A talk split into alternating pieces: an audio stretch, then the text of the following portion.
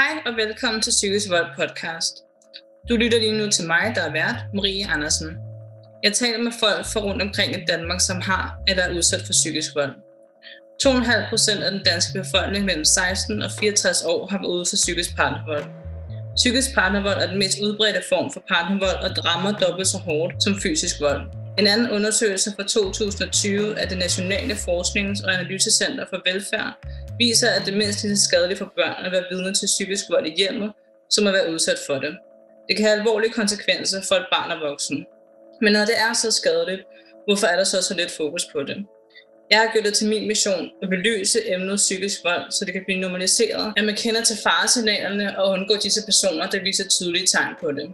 I dag skal vi høre Katrines historie, der selv har oplevet psykisk vold på egen hånd.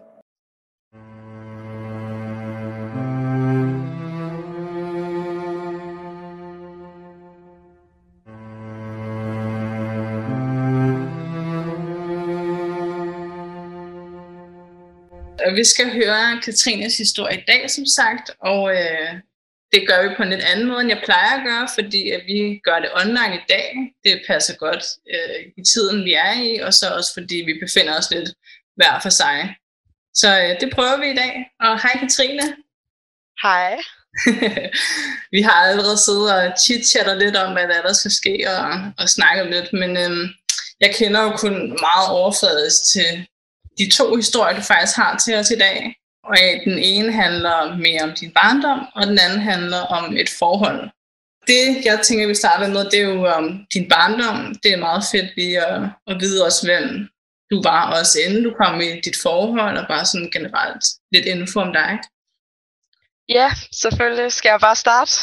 Ja, altså vi har jo snakket om, at uh, du vil læse et digt op for os i dag, så vi lægger hårdt ud. Ja, jeg har skrevet digt, eller jeg har skrevet digte i mange år efterhånden. Mm. Og, øhm, og det har været min måde at, at bearbejde øh, nogle af de traumatiske oplevelser, jeg har haft, og måden at komme igennem det på. Og øhm, så tænkte jeg, at øh, det kunne være en fantastisk måde lige at starte på. Det får du bare lov til nu, så. Yes, okay. Øh, overskriften, den hedder Brændt barn. I min brændte barndom føles mit hjem som et fængsel. Jeg lærte tomheden at kende gennem min alt overskyggende fiaskoer, fandt mørket mig og gjorde mig blind. Fra virkeligheden, fra krigen i mig selv, gjorde den mig hjemløs. Hold mørket mit hjerte over åben ild. Jeg er kaptajn på en synkende skude, infiltreret i mine tanker, i mine skjulte tårer og i mine skjulte ar. Brændt barn, hård skrøbelighed, i min brændte barndom var fængslet mit hjem. Altså, hvor gammel var du, da du skrev det digt? Mm, 14-15 år gammel. Hold da, du har godt nok været dyb i en tidligere alder. Ja, ja. Det. Men jeg synes faktisk også, bare de to gange nu her, jeg også har snakket med dig lidt inden, at du virker enormt intelligent egentlig. Det ved jeg ikke, om er noget, du har fået fortalt før. Nå. Ej, det er jeg glad for. Det er glad for, at du synes. Altså, det ved jeg ikke, om jeg har da mødt nogen, der ikke synes det, og så har jeg mødt nogen, der synes det, og det tror jeg, det er meget sådan smagssag og forskelligt fra person til person. Altså, det er jo ikke alle, der kan lide en, og synes, at man... Men øh, det er jeg glad for, og i lige måde i hvert fald. så, men jeg tænker det også, at, at det er ens oplevelse af bagagen, der med til, at man, man ligesom får den erfaring og, og intelligens med sig også omkring nogle ting, ikke? Jo, helt sikkert, det tror jeg også. Og der kan man så sige, at det er måske en af fordelene ved, at man har oplevet nogle ting tidligere i sit liv, det er så, at man er måske lidt mere fremme i skoene på nogle områder i hvert fald. Lige præcis. Men øhm, kan du ikke læse den sidste linje, du læste højt igen egentlig? Jeg kunne lige tænke mig at høre det næste gang. I min brændte barndom var fængslet mit hjem. Og hvor lang tid øh, boede du hjemme? Til jeg var 19 år gammel. Kan du fortælle lidt sådan, hvordan du selv vil beskrive din barndom nu? Altså, den har været meget øh, turbulent og meget præget af, af kontrol. Kontrol vil nok være overskriften, jeg vil kalde, øh, kalde min barndom, altså mm. og opvækst for den sags skyld. Det har været meget, det handlede meget om magt og, og kontrol. Har du nogle søskende? Jeg har en øh, adoptiv storebror på 26. Og har han altid været i, i dit liv også? Altså, Hvad, altså, hvad tænker du på i forhold til... Nej, nu siger han adopteret, om det var fra helt spæd, eller... Nå, nej, nej, altså han har, øh, altså han blev så adopteret rimelig, øh, rimelig tidligt, men, men ja, han har altid, han har altid været der, altså, Okay. hvis man kan sige det sådan. Ja. Så. Har det så ikke også været meget rart at have en bror under... Nej, egentlig ikke. Vi har faktisk aldrig været til det, så han er faktisk, vi har ingen sådan øh, con- connection overhovedet. Okay. Øh, vi har aldrig været til det nogensinde. Nej. Øh, Hvor, og hvor gammel er det, du er? jeg er 23. Okay, så der er tre år imellem jer. Ja. Men er det fordi, du tror, I er forskellige? Eller der har været Altså, vi er meget, vi har taget vores opdragelse ind på meget forskellige måder, og jeg kan godt mærke, at den hårde opdragelse og, og de ting, jeg har været udsat for og oplevet, det er noget, som, som der har præget hans personlighed på, på sin måde, og så også på min måde, og, og derfra er vi meget, meget forskellige, og vi har absolut intet til fælles, udover at vi er adopteret af de samme forældre. Har du haft begge forældre, da du var barn? Ja, de, er, de bor sammen. Boede sammen og bor stadig sammen. Okay. Har du kontakt til dem i dag egentlig? Nej, det har jeg ikke haft i været sådan tre år, sådan, siden jeg brød kontakten med dem. Ja. Øhm, men det har så været noget forsøg på at genoptrætte det, men det er bare ikke gået særlig godt, desværre. Nej. Så Jeg kan huske, du også sendte et digt til mig. Jeg ved ikke, om du kommer til at læse det op senere, men der tænkte jeg godt nok, hold da op. Altså, det lyder til, at det er nogle ret vilde ting, du har været igennem, faktisk. Hvis det altså passer det, der står i digtet, selvfølgelig. ja, selvfølgelig gør det det. Ja. det er ikke fordi, det er noget, jeg sidder og finder på. Ej, altså man kan jo godt, der er jo nogen, der tænker, at man skriver fiktivt, ikke? men det gør jeg ikke. Jeg skriver meget, øh, meget ud fra alt, hvad jeg skriver om. Det har været ud fra egen erfaringer, egen oplevelser og ting, jeg har oplevet i mit liv. Ja. Fordi jeg kan godt lide, at det, jeg skriver, er troværdigt, og jeg kan stå inden for, for de ting, jeg skriver. Fordi det er det, der har hjulpet mig at læse nogle autentiske digte og høre autentiske sange for noget, man ved, folk de selv har oplevet. Det gør, at man ikke føler sig så alene. Ja, det kan jeg godt give det ret i. Jeg kan huske, at jeg som barn også tit, inden jeg skulle sove, så sad jeg også og læste alle mulige digte og sådan citater og sådan noget. Lige præcis. Men hvad er sådan det første, du kan huske fra din barndom, hvis vi skal spole helt tilbage? Jamen, jeg kan faktisk ikke sådan huske så meget. Øh, det begynder sådan at forsvinde væk på en eller anden måde. Men altså, jeg kan huske nogle de der voldsomme episoder, jeg har oplevet. Og, og jeg kan selvfølgelig huske, altså så langt jeg kan huske tilbage, det er nok omkring de, den fjerde klasse. Okay. Øhm, Ja, hvor gammel er man i en 4. klasse, så man vel ja, det ved jeg faktisk ikke. 11 år eller Jeg er så? 97 så. så. Okay, ja. Jeg startede i skole i 2004. Vidste din skole noget om det, der foregik derhjemme? Det gjorde de, eller det fandt de ud af på en eller anden måde, men de har aldrig vidst, øh, at der har været vold indblandet, fordi det, det har de ikke været klar over, men de har godt kunne mærke det, og øh, problemet er, at at mine forældre, de manipulerede mig til at tro, at det var skolen, den var gal med, og min lærer og sådan noget, så, så jeg kan se i bagspejlet i dag, når man bliver ældre og mere voksen, at de i virkeligheden bare, nogle af dem faktisk prøvede ihærdigt på at hjælpe mig, og alle de der indberetninger, der har været, dengang følte man jo, det var for at skade en, men det i virkeligheden været et, deres øh, måde at, at håndtere mit råb om hjælp på, ikke? Altså, øh, Ja. Så Men havde du råd Ja. om hjælp? jeg forsøgte øh, at tage mit eget liv, øh, da jeg var, hvad, det var i 2011 faktisk, det gjorde jeg som det første, og så var det, at jeg begyndte at sådan skade mig selv efterfølgende. Det var i hvert fald der, det blev opdaget, kan jeg huske, året efter. Der har du også lige været Øhm. 13-14 år. Ja. Var det så 12-13 år, ja. du begyndte at skrive digte? Ja, lige præcis. Ja. Så det hænger meget godt sammen. Ja. Ja, øh, ja, så har vi noget til fælles. Begge dele, faktisk. Ej, hvor vildt. Jeg tror, at oftest, når man også når de der teenageår, for det første er man lidt for skruet i forvejen, men at man begynder også at forstå lidt den situation, man er i, og de ting, man måske har været ude for, som har været øh, for os begge to i hvert fald har været en stor del af vores barndom, ikke? og så kan det være rigtig svært at vide, hvad man skal gøre. Øhm, for mig handlede det om, at jeg næsten ikke kunne se nogen anden vej ud. Det, det kan jeg også godt relatere til, det du siger. Ja. Men altså, jeg kan huske, at, øh, at min mor, hun, hun reagerede meget, meget voldsomt på mit selvskade første gang, hun fandt ud af, at jeg havde skåret i mig selv. Mm. Øhm, der kan jeg huske, at hun, øh, hun tog en kniv, og så gav hun mig den i hånden, og sagde til mig, at hvis det, hvis det, det du føler, der er rigtigt, hvis det, det er sådan, du har det, så synes jeg bare, det er det, du skal gøre. Og der blev jeg jo selvfølgelig i chok, fordi at det er jo ikke, det er jo ikke sådan, man har lyst til at, at forbinde ens forældre med, at, at det er man selv skader sig selv, men at de ønsker, altså det var på en eller anden måde øh, en følelse af, at, at hun opfordrer mig nærmest til at fortsætte, fordi at... Det gør hun jo også et eller andet sted. Ja, og det er øh, egentlig, altså, det er lidt øh, tankevækkende at sidde og sætte ord på, fordi jeg har faktisk ikke sådan fortalt særlig mange omkring den her episode her.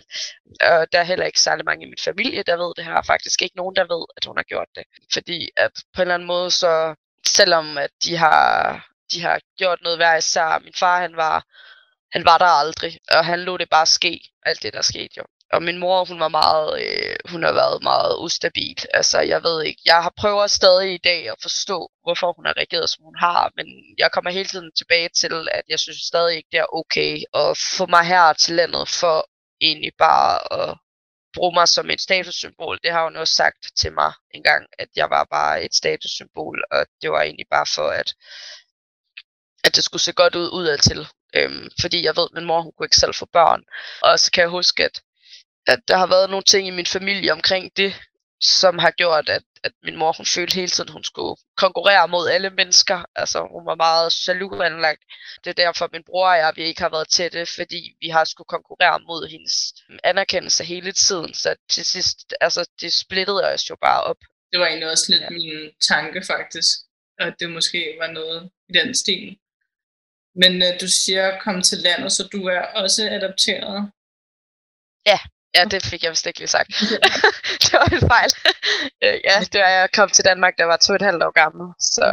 Kan du huske noget fra da du kom hertil egentlig? Jeg kan intet huske, desværre. Jeg vil rigtig gerne, men jeg kan slet ikke huske noget som helst. Mm. Altså. Men tror du, hun altid har været sådan, altså siden hun fik dig? Jeg har fået nogle ting fortalt, øh, som ryster mig den dag i dag. Og jeg er faktisk øh, rigtig glad for, at jeg ikke kan huske, at de her ting de er sket. Men det er så ikke lige noget, jeg har lyst til at sidde og snakke om. Men i hvert fald så har jeg fået nogle ting fortalt af, af familiemedlemmer. Øhm. Og det er ting, du mener, man ikke udsætter et toårigt barn for, ikke? Generelt bare noget, man ikke udsætter børn for i det hele taget. Det der er i det her, det er jo også et af dem, hvor det er kød og blod jo. Noget andet er, at de har øh, sagt grovt, øh, så har de jo betalt penge for at få mig her til landet.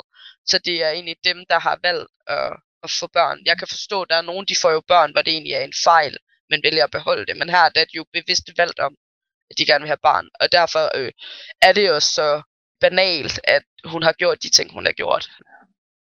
Også lidt vildt, at hun overhovedet har fået adgang til at kunne få et barn, hvis hun har Ja, og det er jo fordi, der har været nogen, der har, altså, man kan nemt øh, manipulere, hvis man vil. Altså, det har hun været god til. Altså, mm. med alle okay. omkring sig. Nogen, de kunne se igennem det, andre kunne ikke vel. Altså. Mm.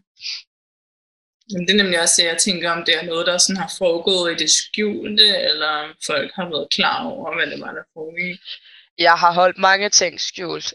Jeg har en bedste veninde, jeg har kendt igennem må det være otte år nu, der har det været svært for mig at holde det skjult, fordi at hun har fået en helt anden side af mine forældre, og det har jo været den, hvor de har fremstået som det der glansbillede. Og derfor så har det været svært. Øh, der er stadig mange ting, jeg har et ønske om, hun skal få at vide, men som er svært for mig at, at snakke om. Fordi på en eller anden måde, så synes jeg også bare, at det er en del af mig, men på den anden side, så ved jeg også, at spørgsmålet er, om, om det er noget, der gavner, eller om det bare er noget, der sidder og efterlader en anden person med en gensidig empati for, for den smerte, jeg har været igennem. Ikke? Altså, altså, jeg er jo ikke ude på, at folk skal have ondt af mig. Overhovedet ikke. Og det er jo nok også derfor, jeg ikke har fortalt noget, fordi jeg ved, at nogen de synes, det er synd for mig, og andre de kan ikke forstå det. Og, og jeg tror, det er svært for min, min, min omgangskreds, nogle af dem, som, som har haft deres forældre i deres liv, og, og haft en god opvækst og god barndom, at forstå, at det her, det er også en del af at vokse op. Altså, eller en del af, jeg ved ikke, hvad skal forklare det. Altså, det er også en anden side af, en bagside af medaljen på en eller anden måde, ikke? Mm. Øhm, og det er nok det, der gør, at det, det er svært for mig at snakke om. Men de har været en kæmpe støtte, og de er de stadigvæk. Og jeg er rigtig taknemmelig for, at jeg faktisk har haft mine venner igennem alle de her ting, selvom de måske har, ikke har kendt til alt, hvad der er foregået, så har de stadig været der og hjulpet mig igennem det, og, og var det ikke for dem, så havde jeg ikke, øh, så havde jeg sgu ikke været her den dag i dag, og jeg sidder og bliver helt rart nu. det kan jeg godt forstå. Altså, det er også vildt nok, hvis du stadig har dem i dit liv nu. Men ofte så er det også dem, de venner, man får i barndommen, synes jeg, som holder længst tid egentlig. Er man er bare tygt og tynd, det kan også være med til at påvirke den person, man er, ikke? Altså, jeg har også en bedste veninde fra første klasse, og vi er stadig bedste venner, og jeg tror også, at, at jeg havde været en anden person, hvis jeg ikke havde haft hende egentlig. Øhm, så det er også vildt, hvor meget venner egentlig kan danne en. Ja, ej, jeg bliver helt, jeg er sgu ikke typen, der sidder og bliver rørt, men nu kan jeg, jeg kan egentlig godt mærke, at det, ja. det, sgu, det er vildt, når man sidder og tænker over, at dem, der egentlig har, øhm,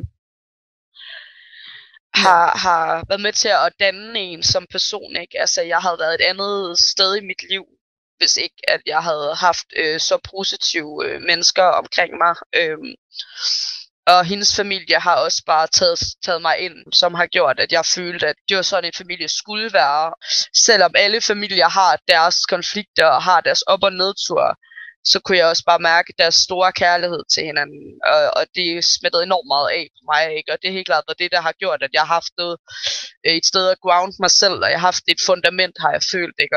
Øh, også i den første historie i min podcast, der snakker hende, øh, Marie, også om sin mormor, som også har været et sted, hun har kunne komme, hvor der har været noget kærlighed. Og det er jo bare, tror jeg, så vigtigt, at børn har et sted i sit liv, hvor de kan komme hen, fordi så kender du også forskellen på, hvad der er rigtigt og forkert. Og det er jo også det, jeg kan mærke i dag, som jeg også bliver rørt over, det er, at jeg har jo stadig noget kontakt til mine bedsteforældre og min kusine. Min kusine og jeg, vi er nærmest, øh, altså hun er en af mine allertætteste veninder også, og jeg fandt ud af, at hun egentlig godt har, har vidst, hvad der er foregået, men, men det er svært at gribe ind, når du stadig selv er et barn, ikke? Men altså, der har jeg virkelig haft en 100% støtte, både igennem barndom egentlig. Så selvom der er nogle ting, jeg ikke kan huske, så har hun jo været der. Altså. Mm-hmm. Og, og især, især her, hvor jeg er blevet meget ældre, der er vi blevet meget, meget til det. Det var også hende, da, da jeg brød med mine forældre, det var uh, den første, jeg ringede til, det var hende. Altså, mm. fordi jeg stak faktisk af. Og så øh, ringede jeg til min kusine og sagde til hende, at jeg ved ikke, hvad jeg er stukket af, jeg ved ikke, hvad jeg skal gøre. Så var hun sådan, ring til mormor. Og øh, der boede jeg så i to måneder. Og jeg var i gang med en social- og sundhedsuddannelse på det tidspunkt, men jeg var nødt til at droppe ud. Eller, og, og de kunne mærke, at det her, det fungerede jo ikke. Jeg havde ikke mig selv med, og så sagde de, at de synes, jeg skulle komme tilbage, når jeg får styr på tingene. Så var det, jeg boede der ved min mormor jo. Øhm, men hun vendte lige pludselig 180 grader, som jeg sagde, så min mor meget manipulerende, og hun, hun øh, spillede med lidenhedskortet over for hende, og den købte hun desværre. Så det gjorde bare, at jeg mistede kontakten til min mormor lige pludselig, og hendes mand, og dem, jeg snakker med i dag, det er min mors søster, hendes mand, og min fætter, og min kusine, og min mors far, altså hans kone. Og så er der jo selvfølgelig noget familie med, med, med min morfars øh, kone, der, der er noget familie der, jeg også øh, er blevet det med, efter at jeg lige pludselig stod og var alene og træffede så, så stærkt et valg. Nu sagde du, at øh, du beskrev din barndom som kontrollerende. Går jeg lidt ud fra, at det er din mor, der har været kontrollerende? Ja, ja, det. Ja. Var det hele hjem, hun ligesom styrede? Det har været alt. Altså det har været, der var ikke noget, der ikke skulle, altså alt skulle stå lige. Der var ikke noget at sætte på noget som helst. Altså det var der virkelig ikke. Og det var også det, som har været svært for mig at skulle komme frem med min historie. Og den her, øh, jeg fortæller i den her podcast, det er jo bare en brøkdel af den. Fordi det er jo svært at komme frem med den, fordi jeg også ved, at der er nogen, der har en helt anden syn på de ting, der er sket, og de vil aldrig nogensinde tro de ting, jeg fortalte, fordi vores hjem, det var klinisk rent, og der var ikke noget øh, som helst, og jeg havde øh, mit tøj, det sad altid mit hår, der var ikke noget der overhovedet, du ved. Altså, vi lignede jo virkelig bare det, hun gerne vil have os til at ligne. Og det er jo derfor, det har været svært at forstå og, og se, hvad der foregik bag hjemmets fire vægge. Ikke? Det er lidt mærkeligt, du siger lige præcis det, fordi at jeg vil også sige til dem, der lytter med, at de bør gå bag og og høre den første, jeg lavede med Marie, fordi hun siger næsten ja. helt samme ting som dig faktisk. Øhm, hvor det også handlede om, om klinisk rent og OCD, og at folk ikke rigtig gennemskudde det, fordi at det udadtil så ud som om, at man havde tøj på kroppen og, og sådan noget. Ikke? Hvad, hvordan tror du, din mors egen opvækst har været? Hvad tror du kan være årsagen til, at hun har været? Altså, jeg har jo spurgt omkring det, og, og, og der er selvfølgelig nogle ting, jeg holder for mig selv, men jeg kan godt på en måde se, og jeg har hørt, at min mor hun har haft det svært i skolen. Der var hun meget øh, enspænder. Hun havde ikke rigtig nogen venner, og det kan selvfølgelig også have sat sit præg. Men og så har der været en skilsmisse, ved jeg. Min mormor og min morfar, de blev skilt, og det tror jeg tog hårdt på min mor. Jeg ved ikke, hvordan jeg skal forklare det. Jeg tror ikke, hun har følt sig set og hørt måske i sin barndom. Mm. Det kan godt være det. Men mm. jeg ved det selvfølgelig ikke.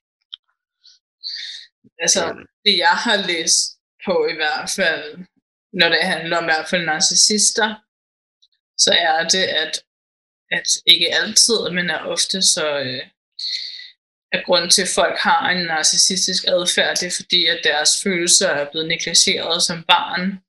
Det kan både være total forkælelse, det kan også være, at forældrene slet ikke har givet at tale med barnet. Ikke? Mm. Jeg ved, min mor hun har en lille søster, som bare var øh, udadvendt, og, og hun havde mange venner og var meget social, og Altså, alle sådan nogle ting, og det kan selvfølgelig godt have gjort noget ved min mor, at hun har følt noget der, noget jalousi, og hun gerne vil have det, som hun havde det måske.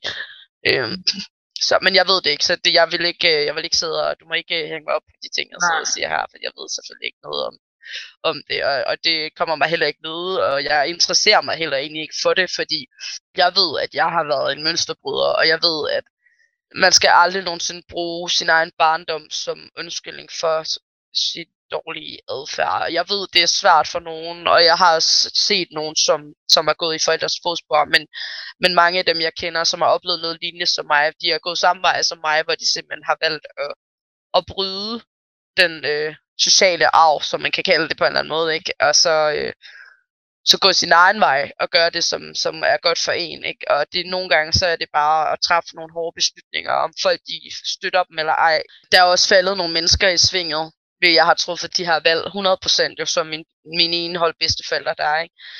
Men jeg har også bare fundet ud af, at dem, der er her, det er jo dem, der, der er værd at holde fast i, og dem, der er smuttet, det er jo, mm. altså, de ikke kan se, hvad det er, der sker lige for en af dem, ikke?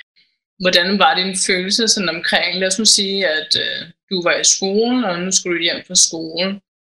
Hvad for en følelse havde du så, inden at du trådte ind for hjemmets fire vægge? Det var meget at gå på æggeskaller. Det var meget, man vidste aldrig, hvad stemning hun var i. Hun kunne lige pludselig blive sur over, at man tabte glas, og så øh, var der bare ramaskrig. Altså, det er sådan nogle ting. Hun ringede og kimede mig ned hver dag i skolen også. Det har været meget kontrol Altså, jeg, jeg kan godt mærke, at jeg har meget præget af det i dag. Altså, det er blevet meget bedre, men, men jeg, jeg kunne være helt panisk. Efter, øh, efter jeg brød mine forældre, der kunne jeg mærke, at jeg blev sådan helt panisk, hver gang min telefon ringede, eller hver gang jeg fik en sms, og jeg følte, at jeg hele tiden skulle spørge folk om lov til ting, eller have deres mening, fordi jeg, jeg havde fået frataget min egen dømmekraft. Det var blevet så øh, banket ned i jorden, at jeg følte, at det jeg mente, det var altid forkert, og det var ikke okay, at jeg havde en mening, der var øh, modsat andres.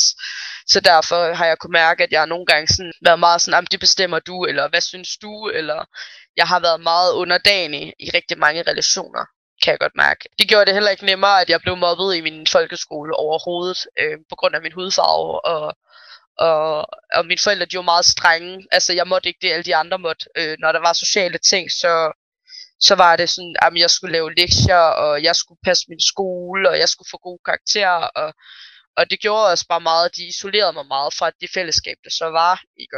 som gjorde, at det var også en ting at mobbe mig med. Så det var ligesom om, og jeg bliver også rørt, når jeg fortæller det, fordi når jeg sidder og tænker tilbage, så tænker jeg også bare, på, jeg forstår slet ikke, hvordan jeg kan være her den dag i dag med, at jeg egentlig har haft de ting, øh, jeg er blevet udsat for, både fysisk og psykisk øh, vold i min skolegang og derhjemme, og fandt en meget giftig kæreste, også, som udsatte mig for det samme, så jeg har, og på en måde, så har jeg jo bare lavet folk tramp på mig, lavede folk ødelægge mig, fordi at det var det eneste, jeg kendte til, det var jo, at det var okay. Der var ikke nogen, der sagde til mig, ej, det er ikke okay. Altså. Mm. Og så er det jo bare det billede, man får på verden og på, på sig selv, ikke? Um. Ja. Det er jo også derfor, det kan være svært at bryde den sociale arv, hvis man er opvokset ja. det her, det er no- det normale. Havde du så et sted, der var dit frirum? Havde du et eller andet, som, som ligesom giver dig en pause fra begge dele? Altså, jeg gik til dans, øhm, og det var der, der jeg lærte mine bedste veninder at kende på det tidspunkt nemlig. Og det var det bedste, jeg vidste i hele verden. Og jeg var så glad for det, og jeg endte med at blive rigtig god til det. Så det var virkelig mit frirum, og også en måde at udtrykke følelser på igennem kropssprog. Det, var, det gik jeg til i 10 år. Hvad var det for en slags dans? Det var sådan noget moderne dans, mm. på en eller anden måde. Sådan forskellige stilarter blandet i, i en, ikke? Ja. Jeg kommer også til at tænke på, da du sagde det der med øh, at snakke i telefonen, at første gang vi jo snakkede sammen, der kan jeg huske, at du blev nærmest, altså du blev virkelig lettet over, at jeg ikke var en faker, kan jeg huske, du sagde. Øh, så allerede, øh, jeg har også sådan lidt telefon forbi, jeg ved ikke helt hvorfor, fordi nu er det ikke lige det samme ting, der sker med mig, men der virkede det også som om, at du måske var lidt nervøs for, at jeg kunne være en anden end den, jeg havde sagt. Og så tænker jeg... Det nok i mig. Ja. Øhm, det var også det, du sagde før i hvert fald. Men altså, ringede hun bare til dig, mens du sad til undervisning? Og hvad, og hvad ville hun egentlig? Jamen, det var bare sådan, øh, hvornår kommer du hjem? Og hun kan jo godt, altså jeg kan huske, at at jeg skulle have mit skoleskema til at hænge på, på vores køleskab, fordi hun skulle vide, hvornår jeg mødte, og hvornår jeg havde fri, og hvad jeg havde i hvilken time, og hvem jeg havde i hvilken time. Og, og jeg kan huske, at hvis jeg kom fem minutter for sent hjem, så gik hun helt amok. Altså, der har virkelig været, der har været meget sådan, mit liv har været meget øh, styret og, og struktureret, hvilket også gjorde, at jeg udviklede, øh, jeg ved ikke, hvad man kalder det, altså det er jo nok øh, altså nogen vil kalde det ADHD, men der har jo været forskellige meninger om, hvad det er, men jeg havde meget behov for kontrol selv over situationer, og hvis der var nogle ændringer, så kunne jeg gå begynde, og jeg kunne blive helt hysterisk, og folk kunne ikke forstå, hvorfor jeg reagerede så voldsomt på, at nu skulle vi ikke have den time, nu skulle vi have en anden lærer, eller nu havde vi fri. Øh, altså jeg kan huske de gange, hvor vi har før fri, jeg kunne gå helt, jeg gik helt i panik, fordi så skulle jeg tage hjem, og der havde jeg jo ikke lyst til at være, vel? Mm-hmm. Øh, men tog du så hjem alligevel? Ja, ja, det var jeg sgu nødt til. Måske har det også været, at altså en ting er, at, øhm, at børn, som er udsat for psykisk vold, de faktisk ofte reagerer aggressivt.